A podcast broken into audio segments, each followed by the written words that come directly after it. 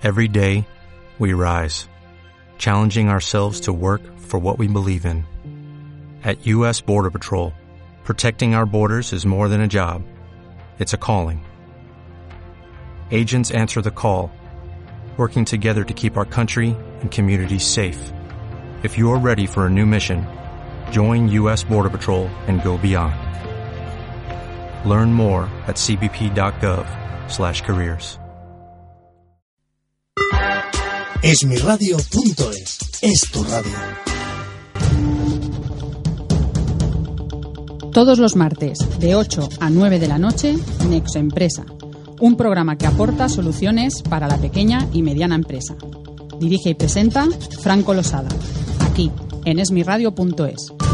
Bienvenidos a Nexo Empresa, espacio dedicado a las pequeñas y medianas empresas, también para entidades. Hoy desde Barcelona y acompañados de no, con nuestros colaboradores habituales. Ani Sánchez, de Activa Mutua Girona, ¿cómo estás? Pues muy bien, ¿y vosotros? Aquí empezando una nueva jornada.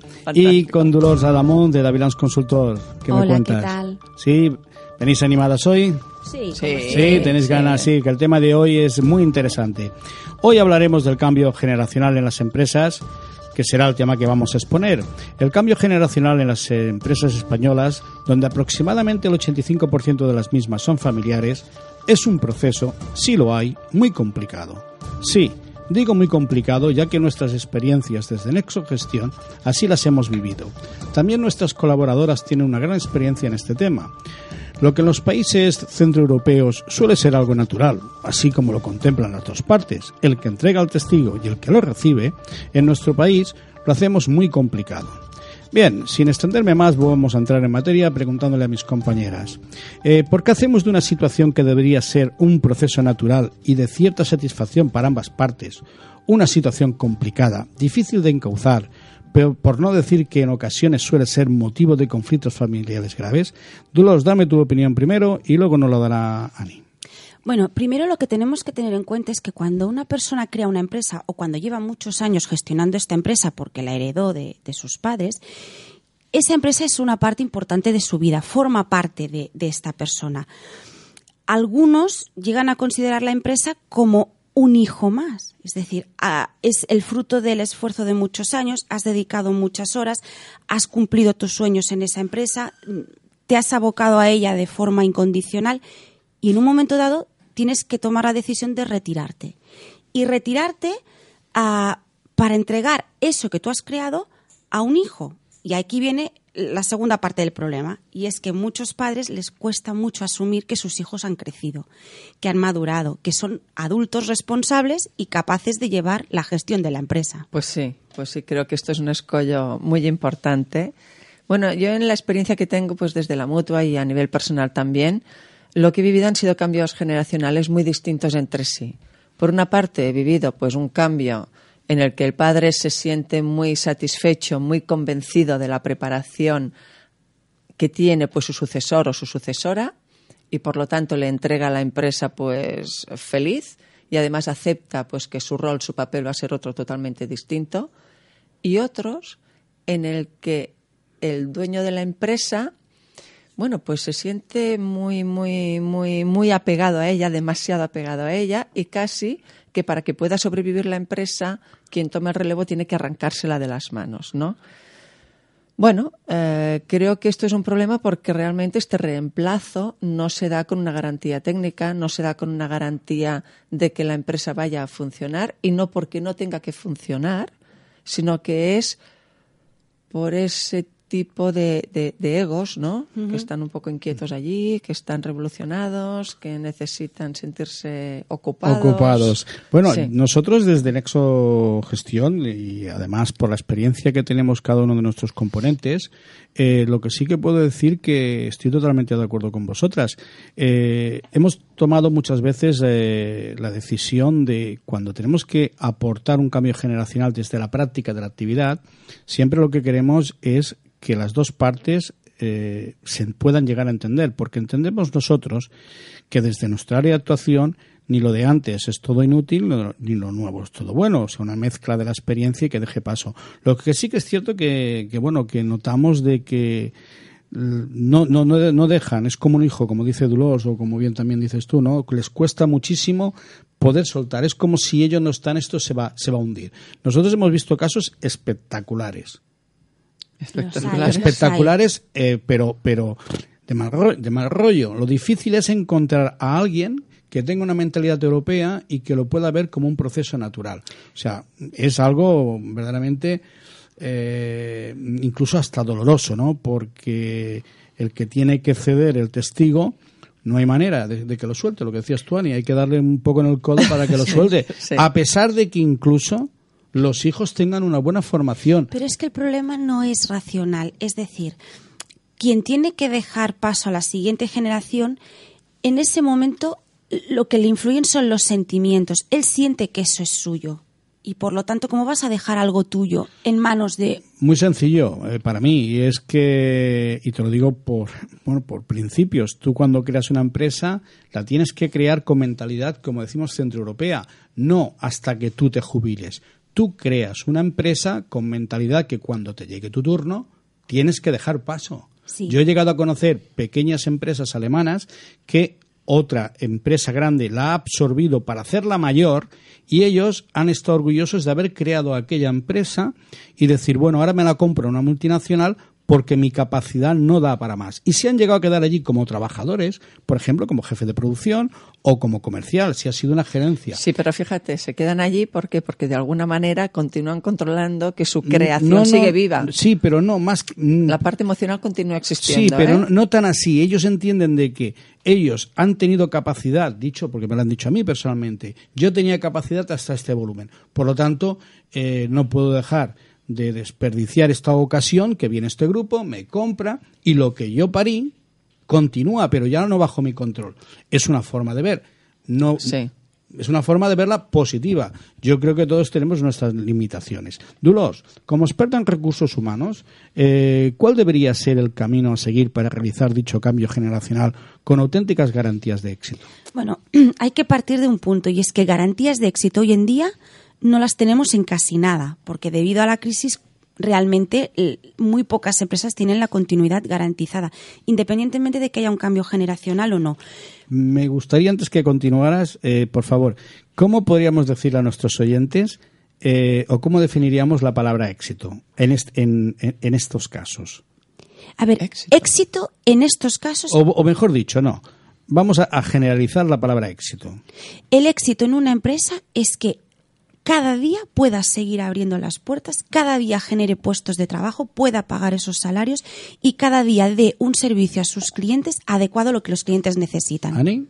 Sí, ¿Estás de acuerdo? sí, sí. Yo comparto también eh, tu- vuestra opinión, pero además para mí considero que, el ver- eh, que uno de los verdaderos empleos de la palabra de la palabra éxito debería emplearse cuando una persona incluso ha intentado conseguir algo, se ha caído, se ha vuelto a levantar, se vuelve a caer, se vuelve a levantar, hasta que al final, en mayor o menor medida, consigue alcanzar aquello que, que pretendía. Para mí eso creo que es también emplear la palabra éxito. Dolores, continúa que te he interrumpido. No pasa nada. En cualquier caso, lo que debemos hacer es plantear un relevo generacional de la misma forma que plantearíamos un cambio de gerencia en una empresa que fuera capitalista. Es decir, tenemos que buscar la persona adecuada, esa persona darle la formación necesaria y acompañarla para que todo el mundo siga este nuevo liderazgo.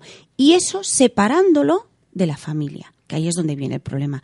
Es decir, cuando estamos hablando de que el relevo viene de parte del hijo o de la hija, aquí influye todo el mundo. Influye la madre, influyen las parejas, influyen los primos, los cuñados, los sobrinos. Todo el mundo se cree con derecho a opinar sobre esa sucesión.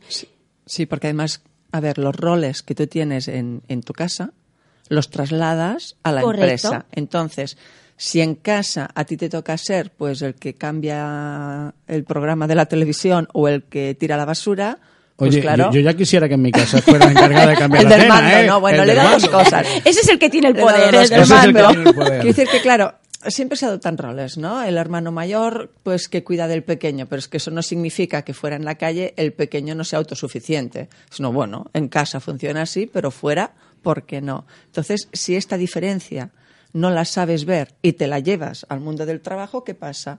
pues que el segundo o el tercero o la hija resultará que no tienen nunca capacidad de decisión. Entonces están allí a rabiar y a explotar. Nosotros hemos nosotros hemos colaborado y supongo que eh, bueno por la actividad de Dolores que también participa en este tipo de ámbitos o de actividad eh, nos hemos llegado a encontrar a decirle a, a, la propiedad oye es que el gerente que tú quieres que sea de tu de tu entorno familiar no es el adecuado. Eso pasa. En realidad eh, de todos los que tienes aquí, o puede ser bien, como tú bien decías, Ani, el hijo pequeño que tiene una capacidad brutal de Sí. gestión, o incluso a lo mejor un sobrino suyo que tiene allí. Entonces le hemos dicho, oye, tú plantéatelo, ¿qué es lo que quieres? Pero ¿sabes qué pasa, Francisco? Perdona que te corte. Ah, cuesta mucho separar, si no tienes a alguien que te vaya orientando, el rol de padre o cabeza de familia del rol de empresario. Y a un padre, a, todos los hijos son iguales para un padre. Es decir, el primero hasta el último. Entonces, como empresario, tiene que ver qué habilidades y qué capacidades tiene cada uno de ellos. Pero si encima la madre tiene un hijo favorito y todo influye, llega un punto en el que no es capaz de discernir las habilidades como empresario de las habilidades como hijo. Cierto, porque además eh, nosotros hemos tenido experiencias que hemos abogado porque sea una de las hijas la que Sí. tiene que ocupar. Y bueno, eh, personas ya, estamos hablando con personas ya de, cierta edad, superiores a los 75 años o en torno a los 70, que no, no, que esto tiene que ser el hijo, porque el hijo está en la fábrica o está en la propia actividad, es el que se pelea y tal. No, no, sí, precisamente él sirve para eso, para desarrollar la actividad, no para gestionarla. O sea, es decir, en la gerencia no solamente tienes que eh, dominar una parte. A veces tú puedes ser un gerente comercial, un gerente eh, económico, eh, técnico o, o de calidad. Pero lo importante que es que la persona que tenga que hacer gestión sea capaz de hacer equipos, sea capaz de consensuar, sea capaz de tener una visión de futuro bastante importante. Pero eso que comentas de las hijas, parece mentira que en, el siglo XXI tengamos No, es todavía así, que, ¿eh? que encontrarnos. No puedo pero- mencionar, No, pero no, esto no. es así. Sí. Yo, yo recuerdo una empresa con un propietario de 78 años que se negaba a pasar el testigo porque él había tenido tres hijas. Tres. Pues- Y estaba esperando que alguna de las tres tuviera pareja estable para pasar el testigo al yerno. Al yerno. El testigo Porque ella yerno. cree, él creía que ninguna de las tres iba a ser capaz de liderar un proceso Esto me lo vas a ampliar un poquito más porque ahora lo que tenemos que darle paso es a nuestros patrocinadores. ¿Tu empresa tiene problemas? ¿Necesitas mejorar la rentabilidad y optimizarla? ¿Sabes la situación real de la empresa? ¿Cuesta sobrevivir en ausencia de crédito? En Nexogestión te ayudamos a encontrar soluciones prácticas desde el primer momento. Nuestros técnicos de gestión se involucran de una forma práctica y directa en la actividad de tu empresa. Estaremos a tu lado cuando nos necesites. Nexogestión te ayuda a mejorar el presente y a preparar el futuro. Si lo deseas, puedes contactar con nosotros a través de nuestra web www.nexogestion.com o al teléfono de atención al cliente 610-625-128.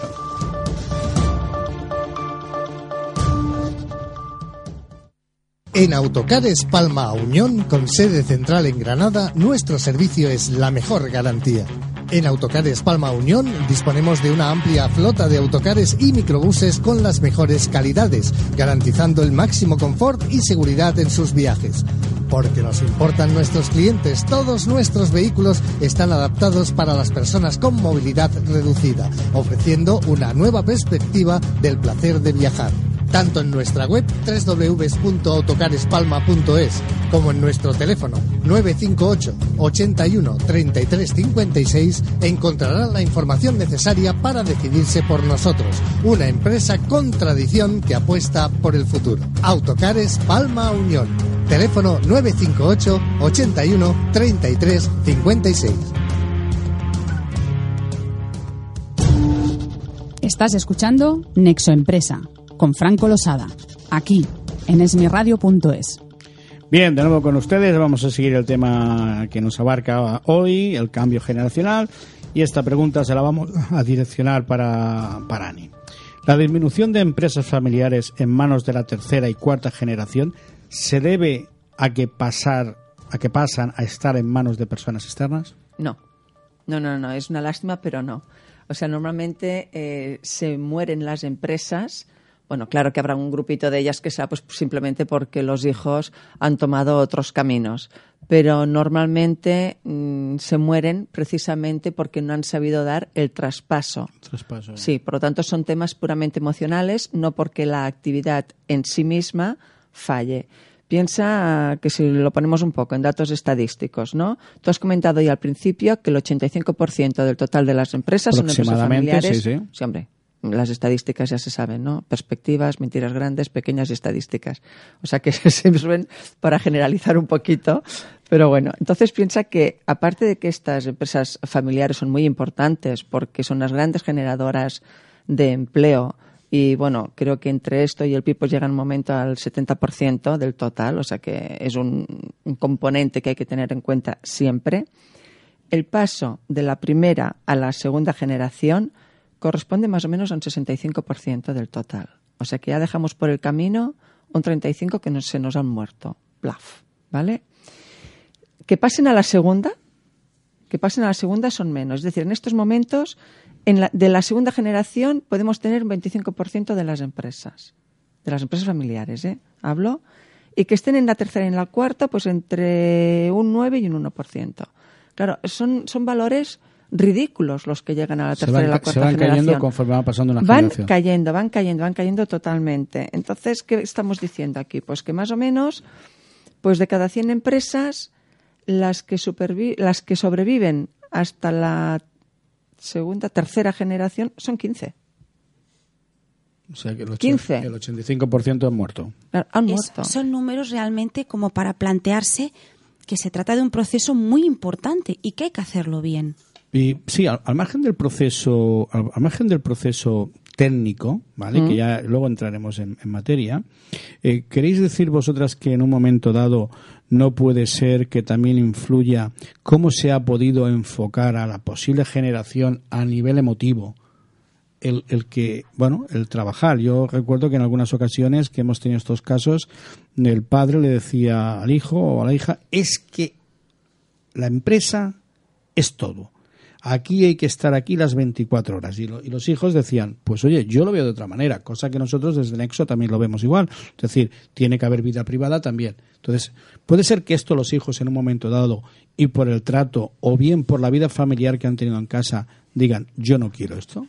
Hombre, puede ser, claro. Lo que ocurre es que si tú tienes muy claro que tienes la posibilidad de gestionar la empresa o la parte de la empresa que a ti te toca o te tocaría llevar y además tener una vida privada que te llene, bueno, pues ¿por qué no? Lo que ocurre es que mientras el padre esté vivo, siempre te vas a sentir fiscalizado y siempre te vas a sentir culpabilizado.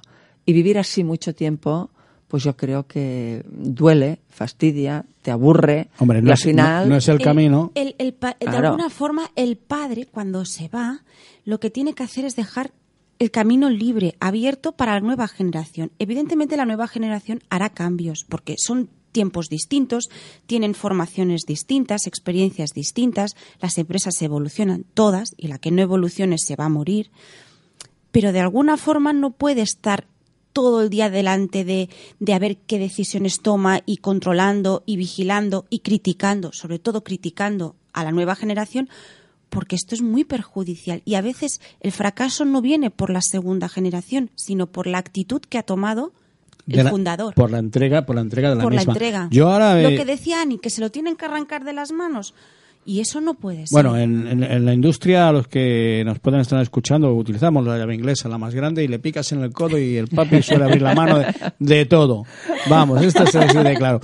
Yo me hago muchas veces una pregunta. eh, mm, en estos momentos que hemos tenido eh, un cambio socioeconómico tan brutal, un cambio tan importante en las perspectivas, un cambio en las formas de hacer y que todavía no se han puesto en práctica, pero que es así, porque todavía hay quien habla de crisis y nosotros, tanto, tanto en Exogestión como las- vuestras respectivas empresas, hace ya un par de años que nosotros no hablamos de crisis, es- ha cambiado el modelo. Es un nuevo paradigma. Y ahí no vamos a entrar si estamos a favor, en contra, si nos gusta, no nos gusta, no, no, es lo que hay. Entonces yo me imagino que en estos momentos, para poder hacer un cambio generacional, que nosotros hemos hecho algunos recientemente, por eso os lo digo, verdaderamente eh, es casi como montarte en un tío vivo. Sí. Sí. Y, y- y ves a que los caballitos y dices, bueno, hoy, hoy está. Es como el caballo, ¿no? El papi hoy lo tengo arriba Y el hijo abajo. y el hijo abajo. Al día siguiente es al revés, ¿no? Conforme van dando la es que vuelta. es lo mismo que en cualquier empresa en la que todos pasamos por altibajos, todos estamos en un tío vivo. Hoy tomas una decisión y sale muy bien y te alegras, pero mañana fracasas y vas, vas sobreviviendo a la situación en la que estamos, pero aquí juegan dos líderes, el que sale y el que entra, cada uno con sus expectativas, con sus creencias, con sus limitaciones, y eso es más complejo. Esto que, esto que me dices ahora me lleva a que te pregunte si existen procedimientos establecidos estándar para ello. Estándar, en personas no hay nada. ¿vale? Hablamos de personas. Sí, no, es que para mí el, ca- el cambio generacional, muchas veces nosotros los hemos, eh, lo hemos vivido, de que ha llegado la, la propiedad o el- la primera o segunda generación, llega a, sus 65 años y dice, me voy a jubilar, que venga mi asesor jurídico y establecen un protocolo jurídico, dicen, ya he hecho el cambio generacional, no, perdona. No. No. No. no, no, no, no, pero esto lo hemos vivido, ¿eh? Y Sí, claro. que conoceréis Sí, algún sí, caso. sí, sí. Automáticamente yo le digo, no, no, perdón, es que usted se acaba de sacar en estos momentos toda la responsabilidad del mundo a partir de ahora, pero el cambio generacional no, porque el que entra, oye, ¿por dónde está la puerta de entrada y salida? Y en, en ocasiones dice, la de entrada no lo sé, porque entraba a golpes y salía por aquella. Claro. Cuando digo a golpes me Sí, refiero sí, sí. a que esto hay que hacerlo, esto hay que hacerlo, esto hay que hacerlo. Por eso te preguntaba si, es, si Sí, está... me si- imagino que no eran golpes físicos. no, no, eh, que exacto, para los oyentes, el golpe físico no, es a, a golpe de timón, ¿no? Es decir, nada más faltaba un poquito que te pusieran la cabra de la legión y decir, y tú a, a paso legionario y por ahí, pero ¿por qué? Porque hay mucha gente que entiende la sucesión como eso. En cualquier caso, lo que hay que hacer es como un doble trabajo, para entendernos, o, seguir dos caminos. Uno es la creación del protocolo familiar. El protocolo familiar es un documento mm, en el que cada miembro de la familia, y cuando hablo de cada miembro me refiero a desde el abuelo hasta el nieto, todos, qué papel juegan en la familia, ver los liderazgos de la familia, que no tiene por qué ser el empresario, a veces manda más la mujer o una hija o una tía que el propio líder. Pero nuestro- Sí. nuestros oyentes se estarán preguntando, pero bueno, vamos a ver, ¿estamos hablando de un cambio de generación de una empresa Sí, pero la o, estamos familia... a- o- o de todo un patrimonio? No, no, no, no. Hablamos del cambio generacional de una empresa, pero esa empresa no es una empresa con accionistas, es una empresa con una familia, con hermanos, con sobrinos, con tíos, con la mujer del fundador, que evidentemente quieren tener su parte del pastel en la hora de decidir, a la hora de repartir, a la hora de a ver qué se hace con Y de la empresa. valores. Claro. Los valores de la, los valores de la familia son Se los que se trasladan a los valores de la empresa. Aunque no tengan nada que ver con la empresa. Bueno, ¿por qué? No tiene nada que ver con la empresa. No, no, pregunto, pregunto, era una Claro, pregunta. a ver, el chocolate valor, que nos lo han estado A mí, una- anunciando no- muchas veces, sí. lo que intentan siempre transmitir es los valores, las creencias, la manera de hacer de aquella familia, transmitirlo Claro. a través de la marca del chocolate. Sí, pero a mí y entonces lo que te están vendiendo es una pastilla de chocolate que te sirve para tú mm, tener también una línea de valores parecidos a los de aquella familia. En, en lo que son viñedos, etcétera, Sí. todo lo que son los cereales de los viñedos, fíjate, estoy hablando de cereales simplemente. Se traslada la manera de hacer, de pensar las vivencias de aquella familia a la, La manera de regir la empresa. Y esto en un serial que no se han planteado ni por un momento, pues hablar del cambio generacional. No, lo que y sí- aparece reflejado. Lo que sí que está claro que nosotros en estos momentos estamos en un tema, eh, naturalmente nosotros podemos hablar de casos, pero en ningún caso podemos mencionar ni personas, ni empresas, ni entidades.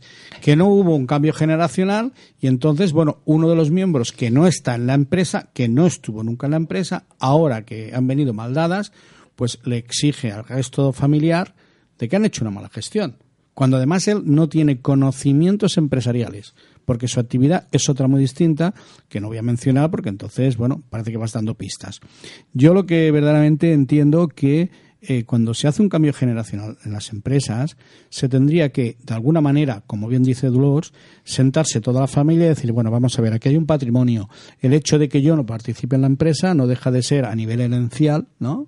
Pero es que no Pero es solo que este es, otro eso. tema, ¿eh? No, O es un tema paralelo, digamos. No, es un tema paralelo, porque claro, si dice, oye, yo no he trabajado en la empresa, pues porque me gustaba otra cosa, pero mi parte proporcional de lo que mi padre tuvo, aunque lo haya trabajado Juan, que es mi hermano, ¿qué tal?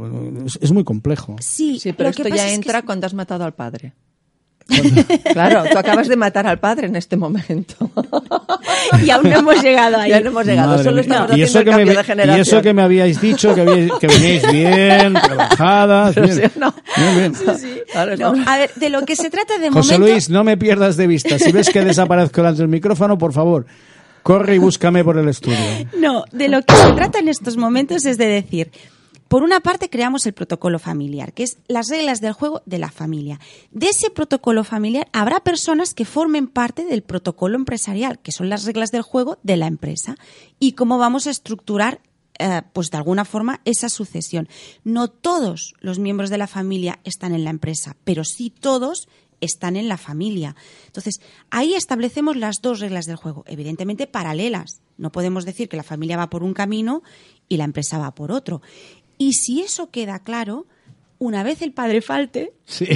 Una vez que lo hemos no matado, entonces los patrimonios quedarán bien asentados. Un no- trabajo previo, no nos podemos esperar a que el pobre hombre esté en la caja para decidir qué pero, hacemos. pero sabes tú, ¿Qué sabéis las dos que, ¿Qué pasa? que pasa muy a menudo. ¿eh? Y es decir, tanto. ojo, ¿eh? Nosotros lo que sí que hacemos es que además hemos participado también en, en empresas de un gran volumen en hacer estos cambios generacionales y entonces lo que nosotros, por nuestra especialidad, ah, siempre nos enfocamos mucho al tema de la actividad. Claro. Otra cosa es que con los abogados de la familia hagan una due diligence, ¿vale? Para que todo quede claro. Pero nosotros siempre decimos que el cambio generacional eh, de- de- dentro del ámbito ¿eh? de la actividad tiene que ser para aquella persona que tenga verdadera capacidad. Porque a veces, como bien decía Ani, el pequeñito de todos, el que parecía que tenía que ir a remolque del hermano mayor, bueno, ha estado nutriéndose de información, además de su capacidad personal.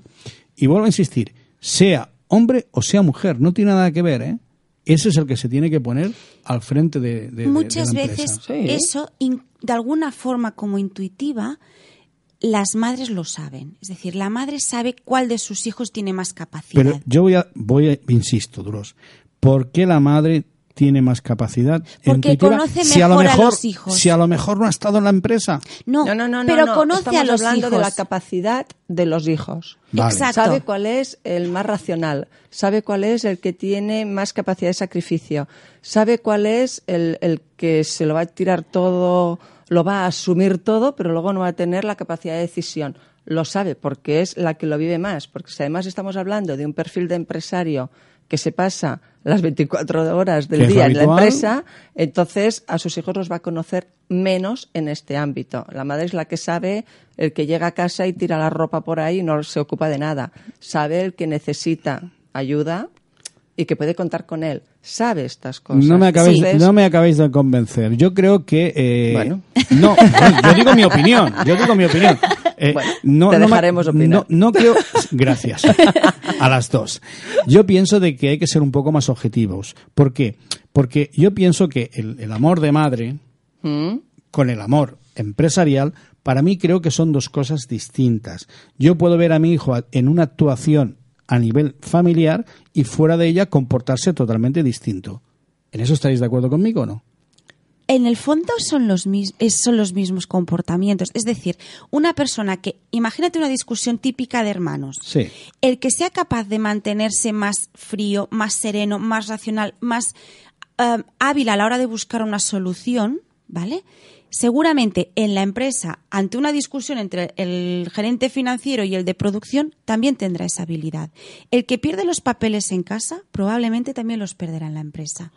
Estamos hablando de habilidades. Son- no de formación que se ha No, no, no, no, no, ¿eh? no, no. Habilidades, Habilidades innatas. innatas, sí. Innatas, Inteligencia ¿eh? emocional. El que sabe gestionar sus emociones para sacar un provecho, lo sabrá hacer en casa, con los amigos, con la pareja y en el trabajo. El que no sabe decir que no, no significa que no llegue nunca a aprenderlo. Evidentemente No, que no, puede llegar a aprenderlo, pero de entrada no sabe ni en casa ni fuera. Lo que sí que lo que sí que es difícil y bueno y esto es un tema que creo que es muy interesante. Hoy naturalmente vamos a tener mm, muy poco tiempo para abarcarlo porque prácticamente con una hora de programa y si restamos los patrocinadores es difícil porque además eh, no solamente está en juego el patrimonio generalmente de la familia, sino también eh, yo creo que es la continuidad a nivel emocional y de relación del resto de los hermanos y están O sea, es- Sí. es, es una cosa muy importante que en la O sea, mayoría de las ocasiones no se tiene en cuenta de decir, oye, no solamente dejo la empresa para que mis hijos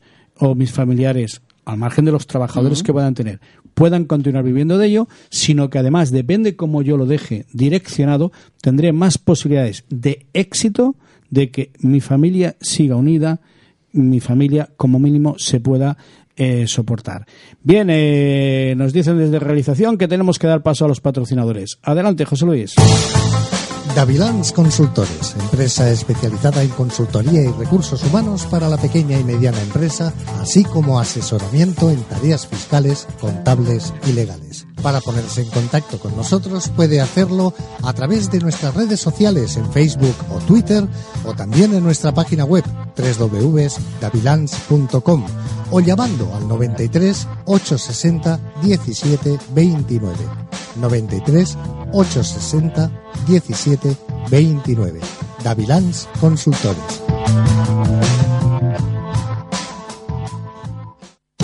¿Tu empresa tiene problemas? ¿Necesitas mejorar la rentabilidad y optimizarla?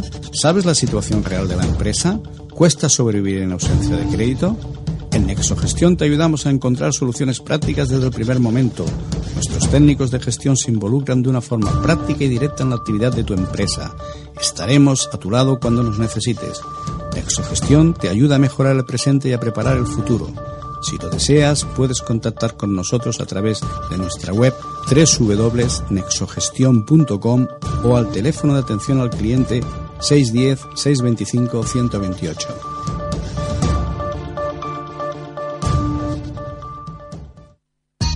Asesoría de Empresas Belerda SL es una sociedad de profesionales con más de 15 años de antigüedad, dedicada al asesoramiento fiscal, contable y laboral de pequeñas y medianas empresas.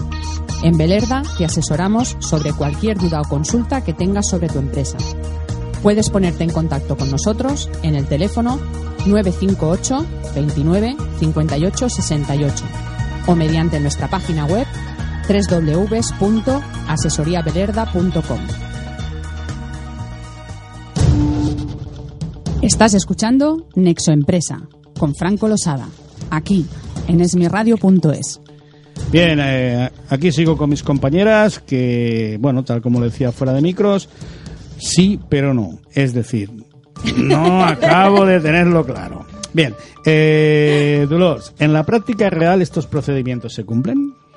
Muchas empresas lo han hecho.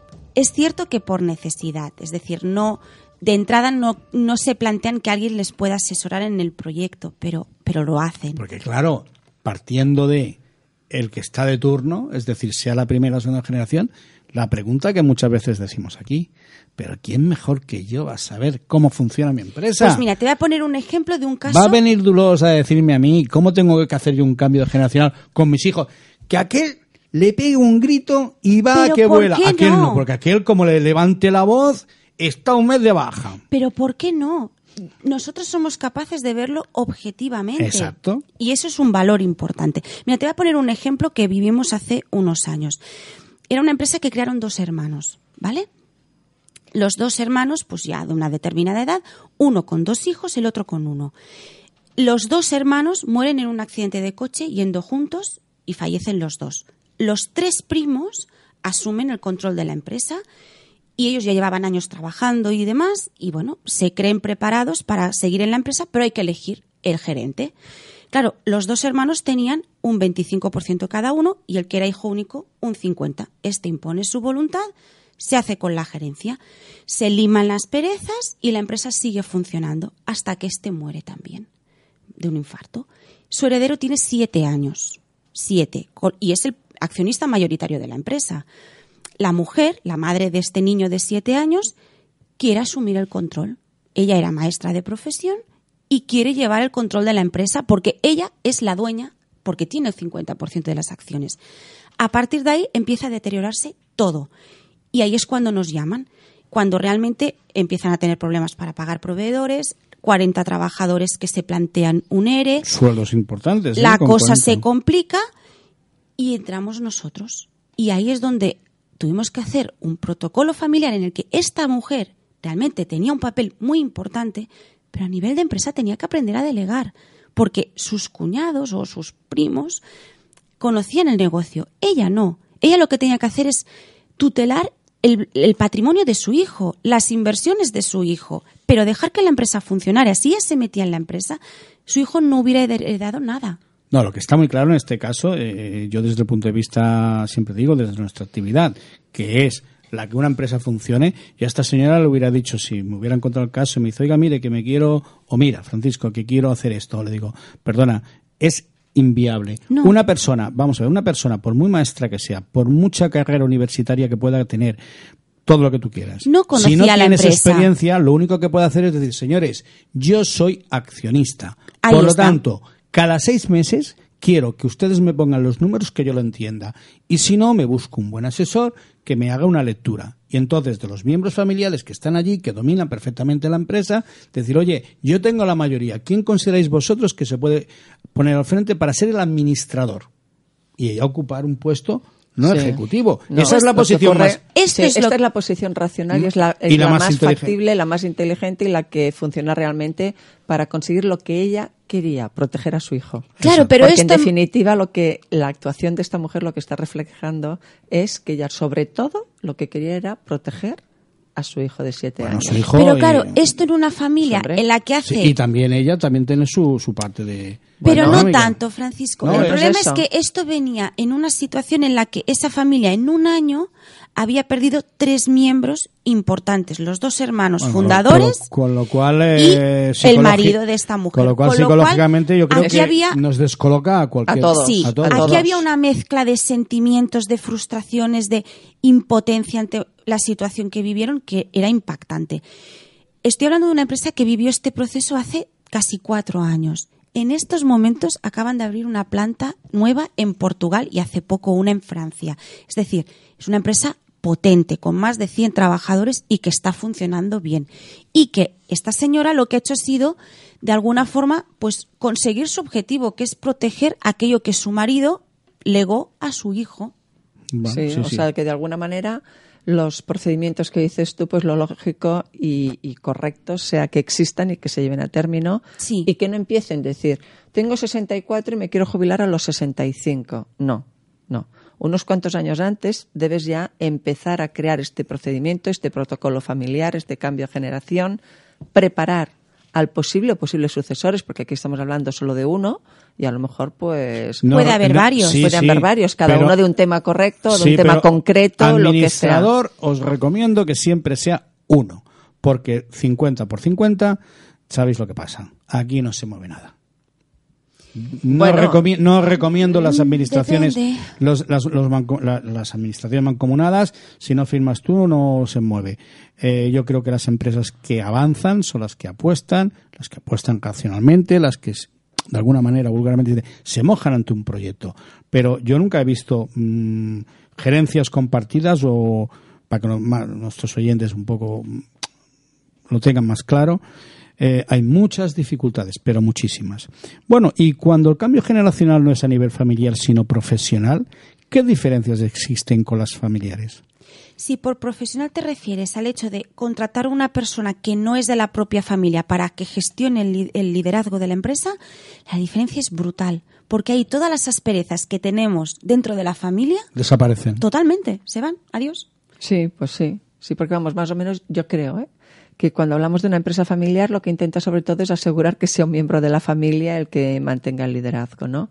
¿Por qué? Porque lo que pretenden es que sea la empresa la que sea eh, la que vincule al resto de la familia. Así como normalmente, pues en- si no tienes empresa, pues es la abuela, la madre, el tío, no sé qué, que consigue que en una fiesta determinada se reúna toda la familia, pues en este caso es a través de esta empresa queremos que la familia se sienta tan vinculada que monte su vida, su organización, su manera de ser para que la empresa continúe, ¿no?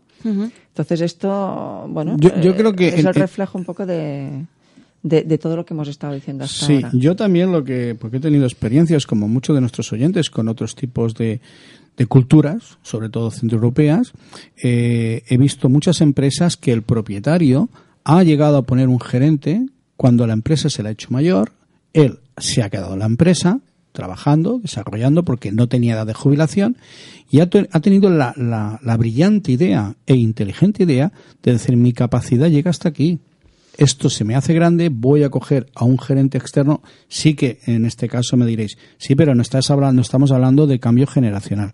Pero en muchos casos también me he dado cuenta, y en, y en alguna ocasión lo hemos visto, que al hacer ese cambio generacional, el, dijéramos, el administrador, el propietario, se ha dado cuenta que ninguno de los miembros familiares podía hacer esto.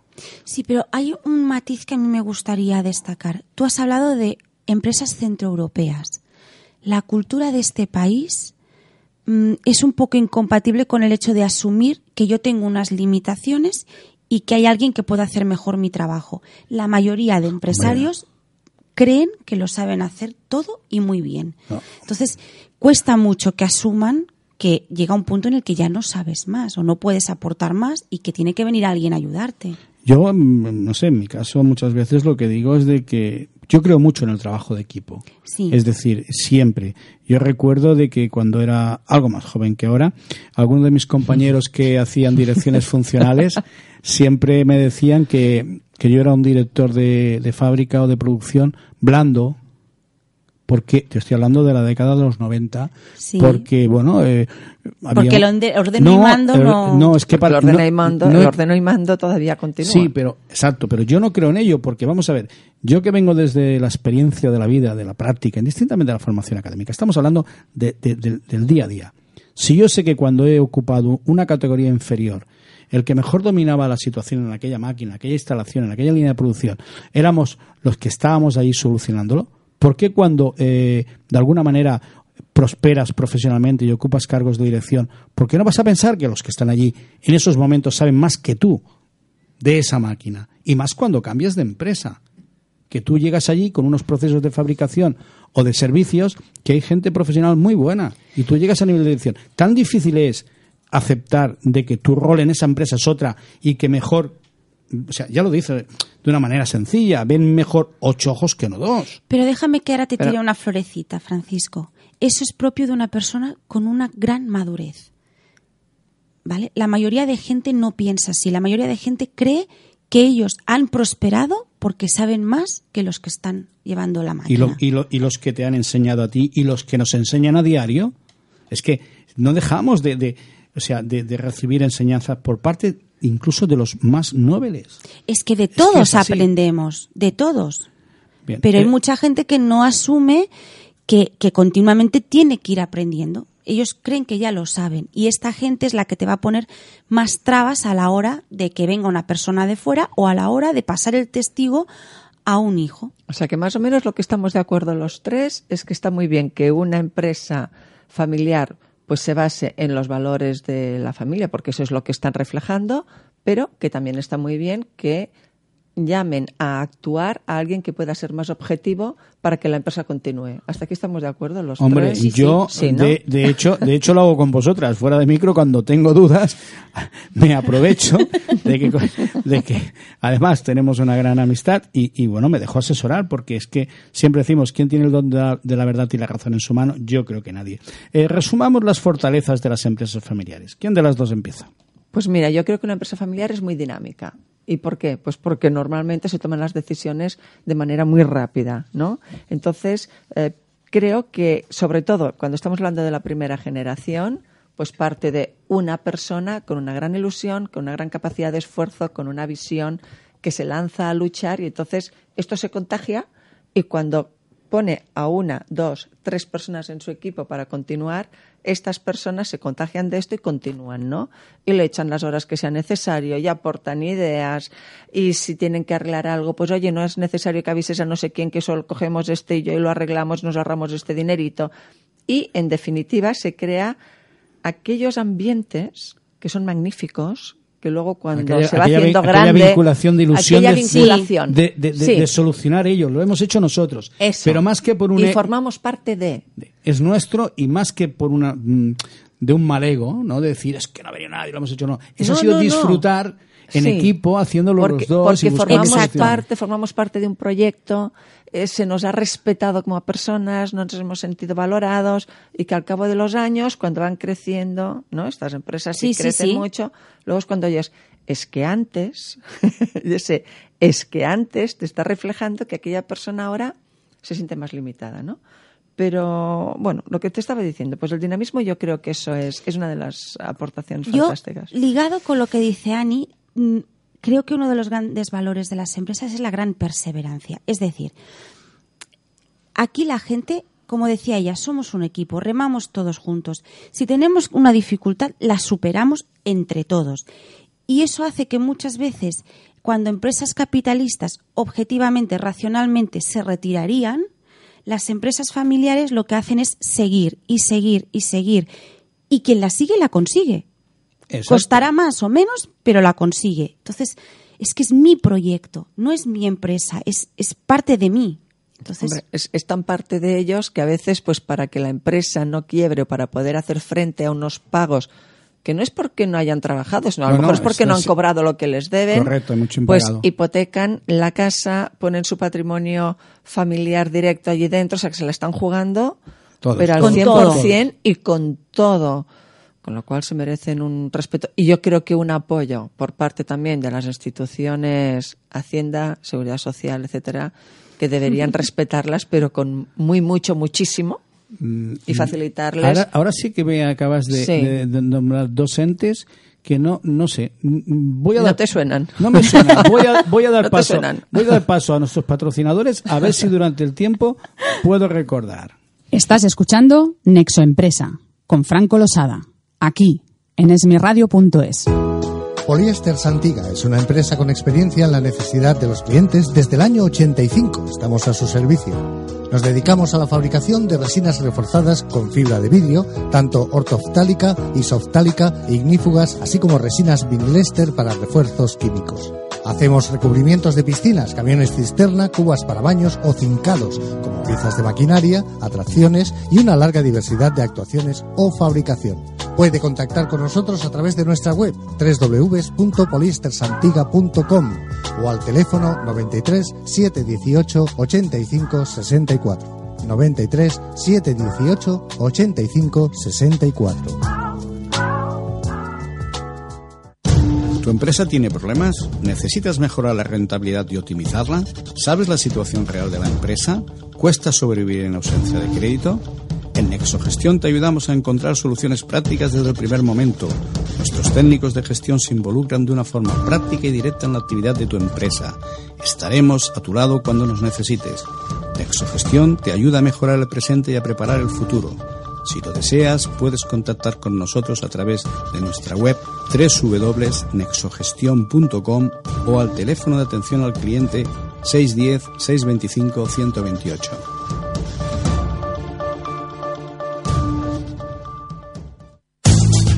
Estanterías Galser es una empresa situada en Peligros, en la provincia de Granada, aunque desarrollamos nuestra actividad por todo el territorio nacional desde hace años. En Estanterías Galser somos especialistas en el diseño y fabricación de mobiliario y decoración para su tienda, teniendo una amplia y larga experiencia que nos permite asesorar a nuestros clientes sobre el diseño más adecuado de su nueva o reformada tienda. Además, disponemos de un amplio catálogo de productos para suministrar al sector del comercio. Puede contactar con nosotros a través de nuestra web www.estanteriasgalser.es o en los teléfonos de atención al cliente 902-501-182 y 958-402-146.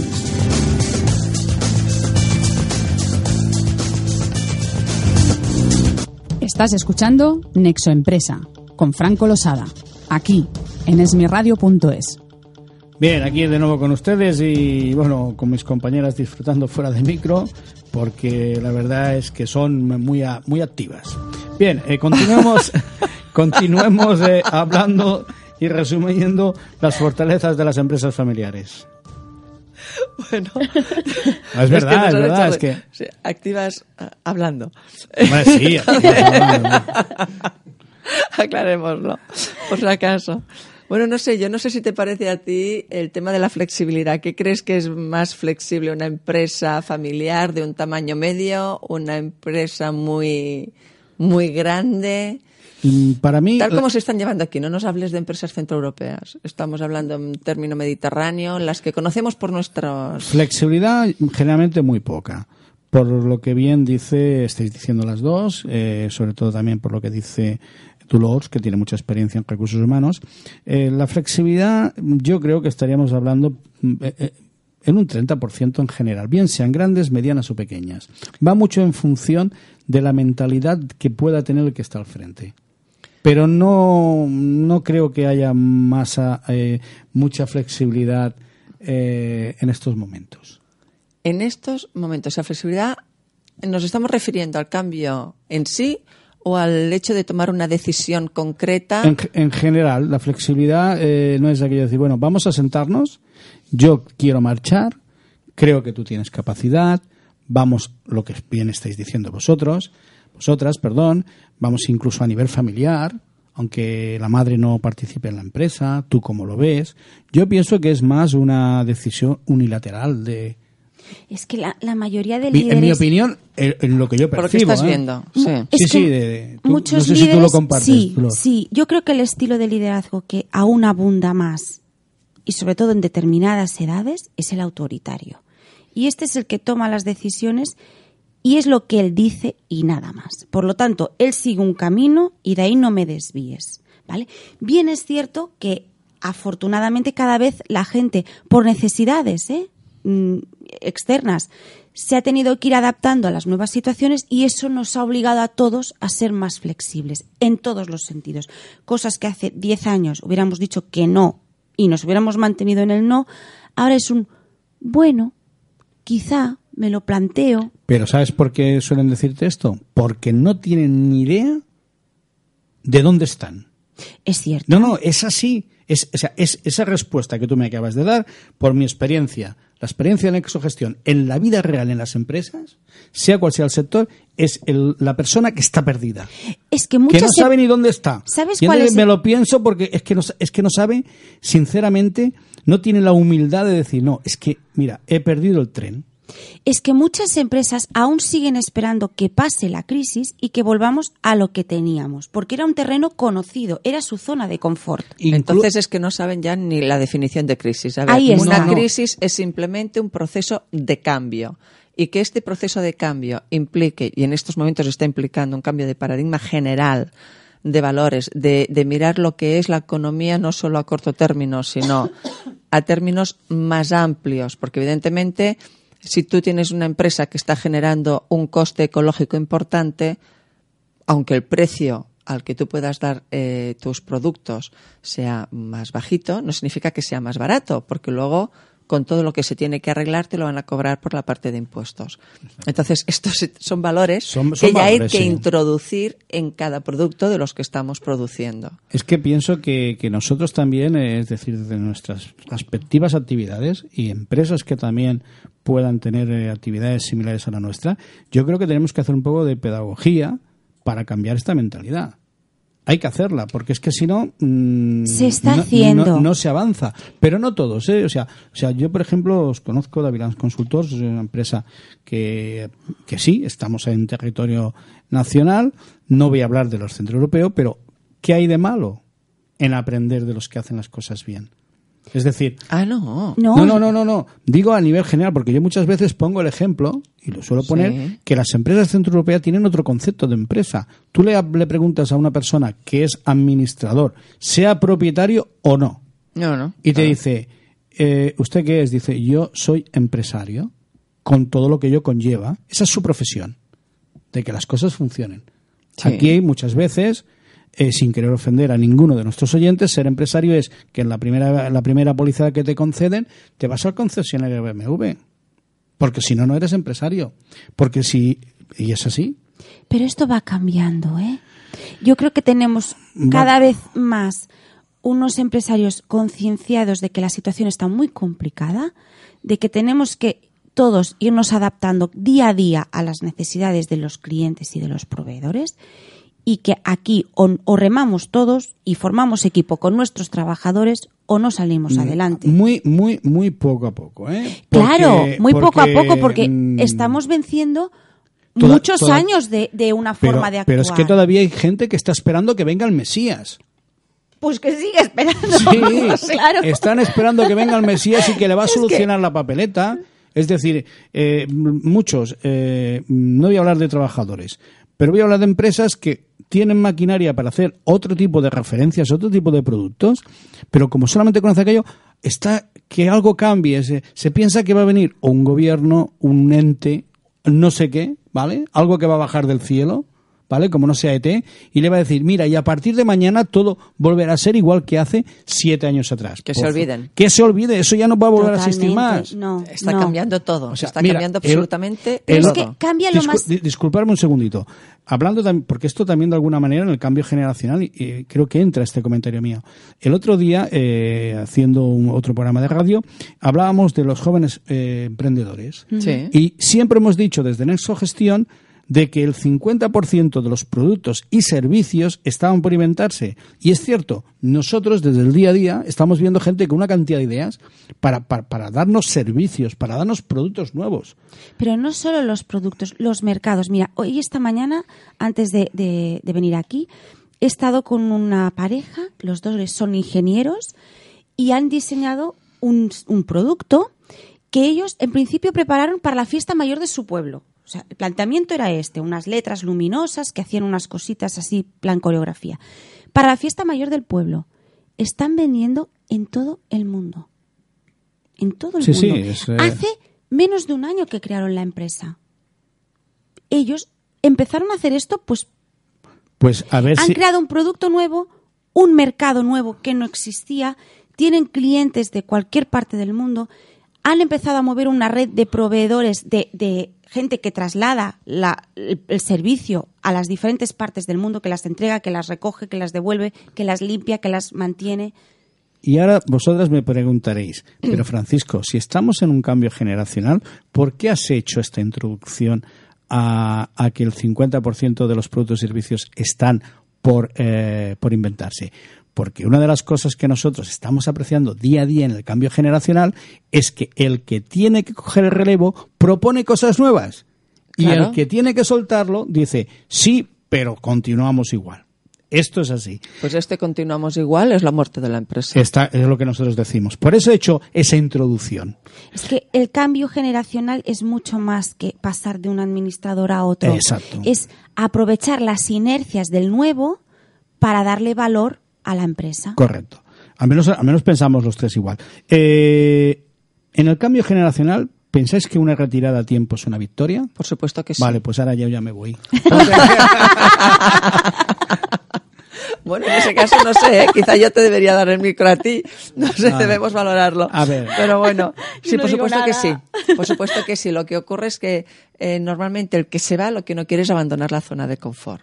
¿Vale? Es donde él se siente cómodo ya en su vida mm, privada, él como persona. Y por lo tanto no quiere dejarla. Es el típico que no quiere dejar el trabajo porque luego, ¿qué hará? No tiene hobby, no tiene otra perspectiva. Su compañera, si la tiene, supongamos que sí, ¿no? O compañero, da igual, después están en su casa con una actividad distinta. ¿Y él qué hace?